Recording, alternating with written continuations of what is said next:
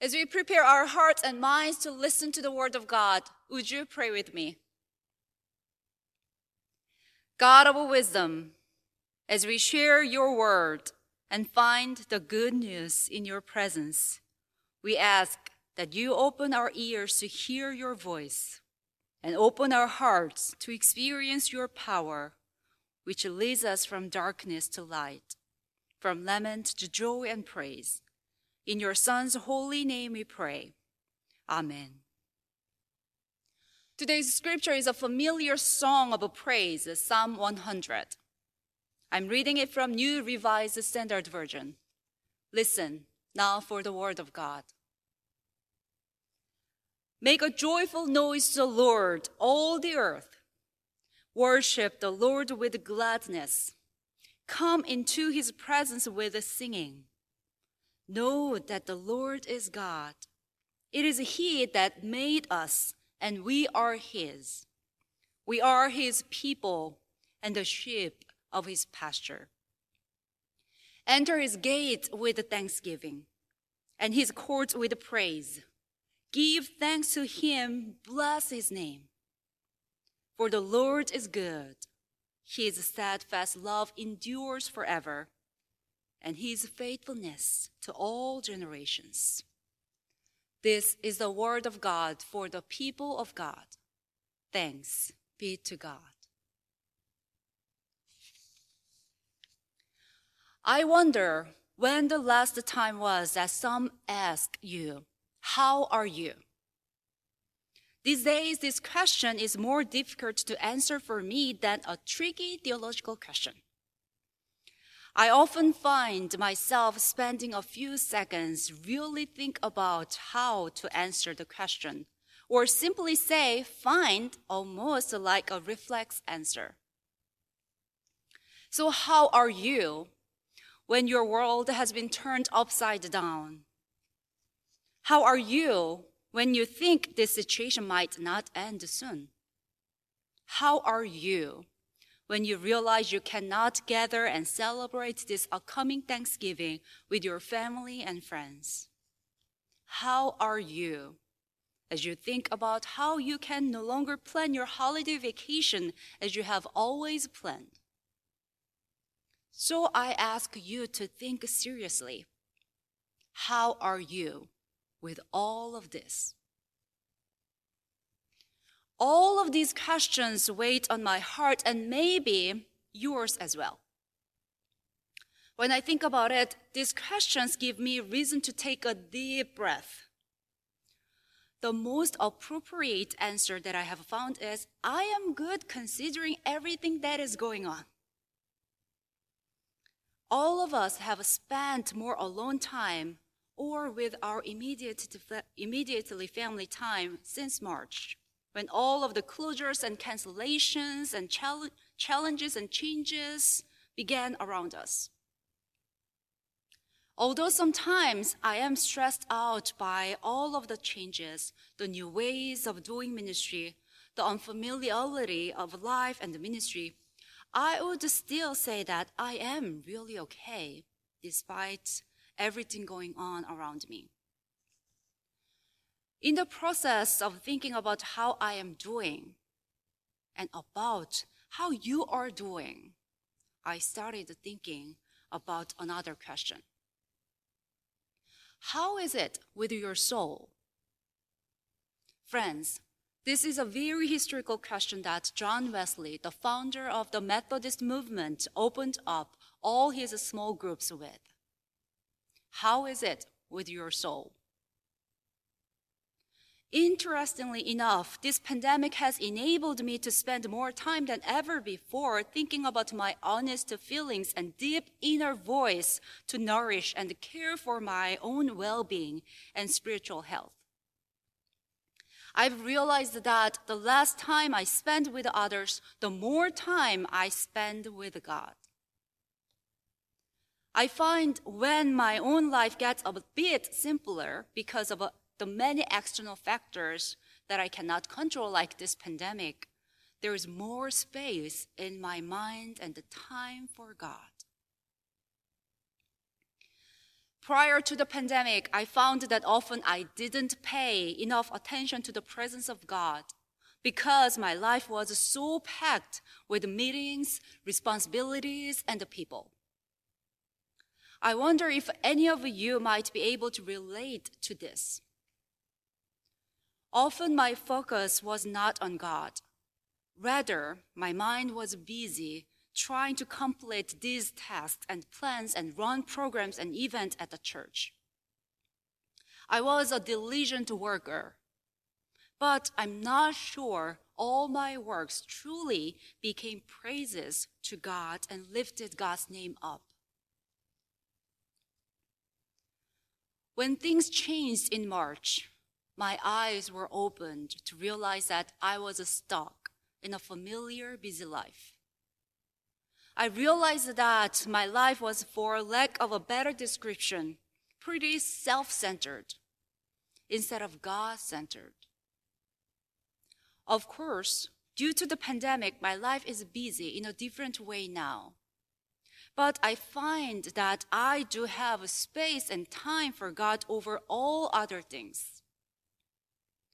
All the knowledge that I have as Christian and a pastor has become a real part of my life now. Now, more than ever, all of the realizations that were in my head through my entire Christian life has come down to my heart. I'm learning what it truly means to apply my knowledge and understanding. To build up my life around God instead of having God around my life.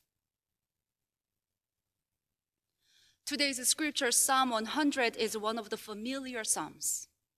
It is often used in worship as a call to worship. Making a joyful noise to the Lord, all the earth. Familiarity is good, but it can also be poisonous. That's why many of us do not like change, although change can lead to positive outcomes. Many of us initially have a negative response to any type of change. Most of us like things to stay the same. We like the familiar. I mentioned earlier that pre pandemic, my life was in a busy pattern and I didn't spend enough time with God. The familiar life that I liked was not the best for my relationship with God. Similarly, this familiar psalm sounds good to us. But if we just memorized, memorize or chant it without considering a deeper meaning, the psalm is meaningless. As Psalm 100 proclaims, God is good God's steadfast love endures forever. God's faithfulness to all generations. This is our Christian belief in God's attributes God's goodness, steadfast love, and faithfulness. Where do you find signs of God's goodness, steadfast love, and faithfulness in your life? Where have you seen God today? This week, many of us will ask and be asked, What are you thankful for? This question may be a little harder for some of us to answer this year. Life has been hard for many people over the past several months.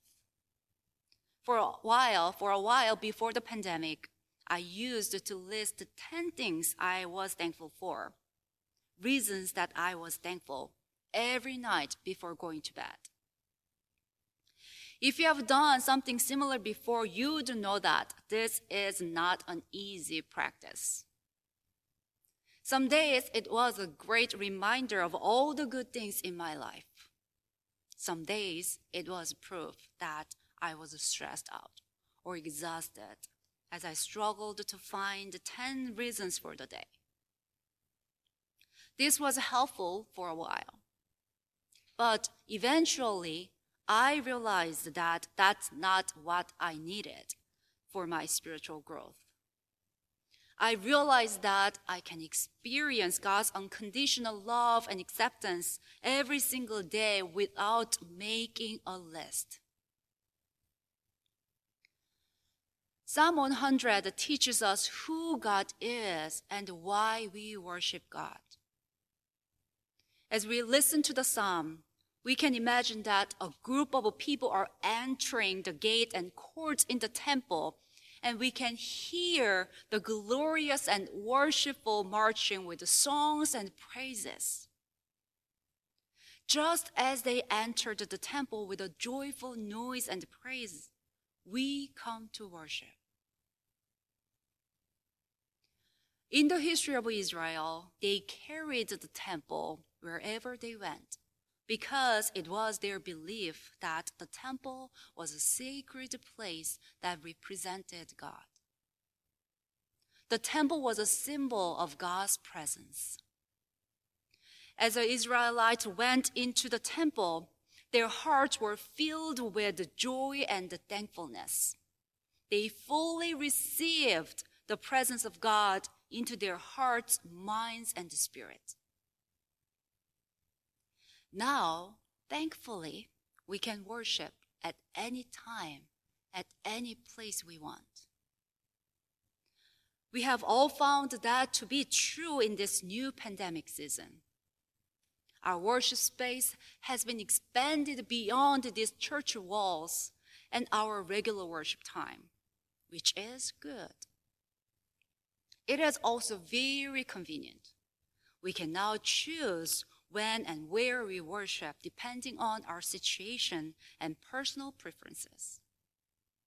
We are benefiting from all of this great technology from virtual worship services to Zoom meetings and Bible studies at home. St. Stephen's has been closed since March 15th, like most of churches in Virginia except for two outdoor services and a special confirmation service. All Sunday services have been recorded on Friday and uploaded on virtual platforms on Sundays so that the congregations and our friends can watch it when and where they would like. Like many of you, I experienced that my Sunday was not like my normal Sundays anymore. Not physically going to church on Sunday was very weird for me. Yet, quite soon, I started to get used to the convenience of watching, watching a worship at home. I didn't need to wake up early, put on makeup, and dress up. I loved it. Again, I will say that convenience and familiarity became a temptation to me. I found myself watching a Sunday service while eating, cleaning my desk, organizing files, making a bed, sometimes washing dishes. I became a worship watcher, as if I'm watching a show on Netflix or YouTube an easy click in my comfortable space brought me to worship. But my mind and the heart were not ready for worship. I again realized that familiarity could be poisonous to me. I'm not just talking about what I am wearing, but about my readiness to really worship God. The reason I'm sharing my personal and honest struggle with you during this pandemic is not to tell you my weaknesses as a pastor and a Christian, but to tell you that our faithful worship continue regardless of what situation we find ourselves in. We need to ask ourselves, what is the meaning of worship, especially in this pandemic? For me, Sunday used to be set around God. all the reasons that I was busy on Sunday morning were for God. However, due to the pandemic, things were not just for God anymore, but about my convenience. The pandemic blinded my eyes for a while, but it also awakened my spirit and enabled me to deepen my understanding of God and relationship with God. The Israelites who worshiped and praised God with Psalm 100 didn't find a reason to worship and praise God. The psalm doesn't give us the reasons why they worshiped and praised God. It simply invited all the earth to join them in their worship to God. Not even because of something God has done, but just because of who God is, how good God is, they worshiped. In their attitude of worship, I find an attitude. In their attitude of worship, I find an attribute of God who loves us, the world, unconditionally. God loves us without reasons. God loves us unconditionally just as we are. Even though we are not perfect, even though our life is not perfect, even though we often choose convenience over God, God still loves us unconditionally. For God's love toward us has no reasons. God just loves us. God's love endures forever, as the psalmist praises. Remember the list of reasons for thanksgiving, for being thankful that I mentioned earlier. Thanksgiving with reasons won't last forever. However, Thanksgiving without reasons lasts forever. That is why I stopped finding 10 reasons of Thanksgiving every night before going to bed. I found that I no longer needed the reasons. I no longer needed the list of reasons to be thankful. I truly believe that God has used this pandemic time to deepen and strengthen our faith and spirituality and helped us to grow in our faith journey. Something that we Christians should continue growing until we take our last breath on earth. So, what are you thankful for? Why do you worship and praise God today? I hope and pray that we give thanks to God regardless of the reasons. I hope that we realize that God doesn't give reasons to love us. God offers God's love and salvation unconditionally without reason or our understanding.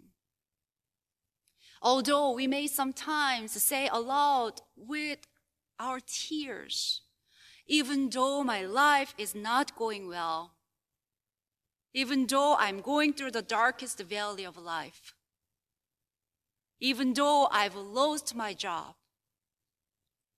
even though I had no chance to say goodbye to my loved one, even though my plan is not longer possible, Although we may have even those in our life, can't we give thanks to God?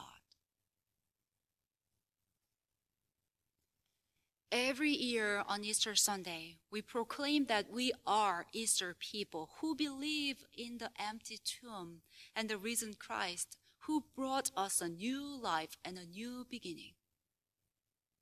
Right now, during this pandemic, I see ourselves living between Good Friday and Easter morning, a dark, lonely, and troubled time of life. We who believe in our resurrected Lord can spend this time looking forward to how God uses this time to make us anew and how our faith is transformed by God, God's touches and healing work in the world.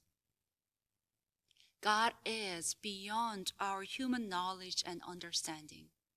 So we cannot fully understand God and God's work, but what we do know is that our God is alive and active in this world.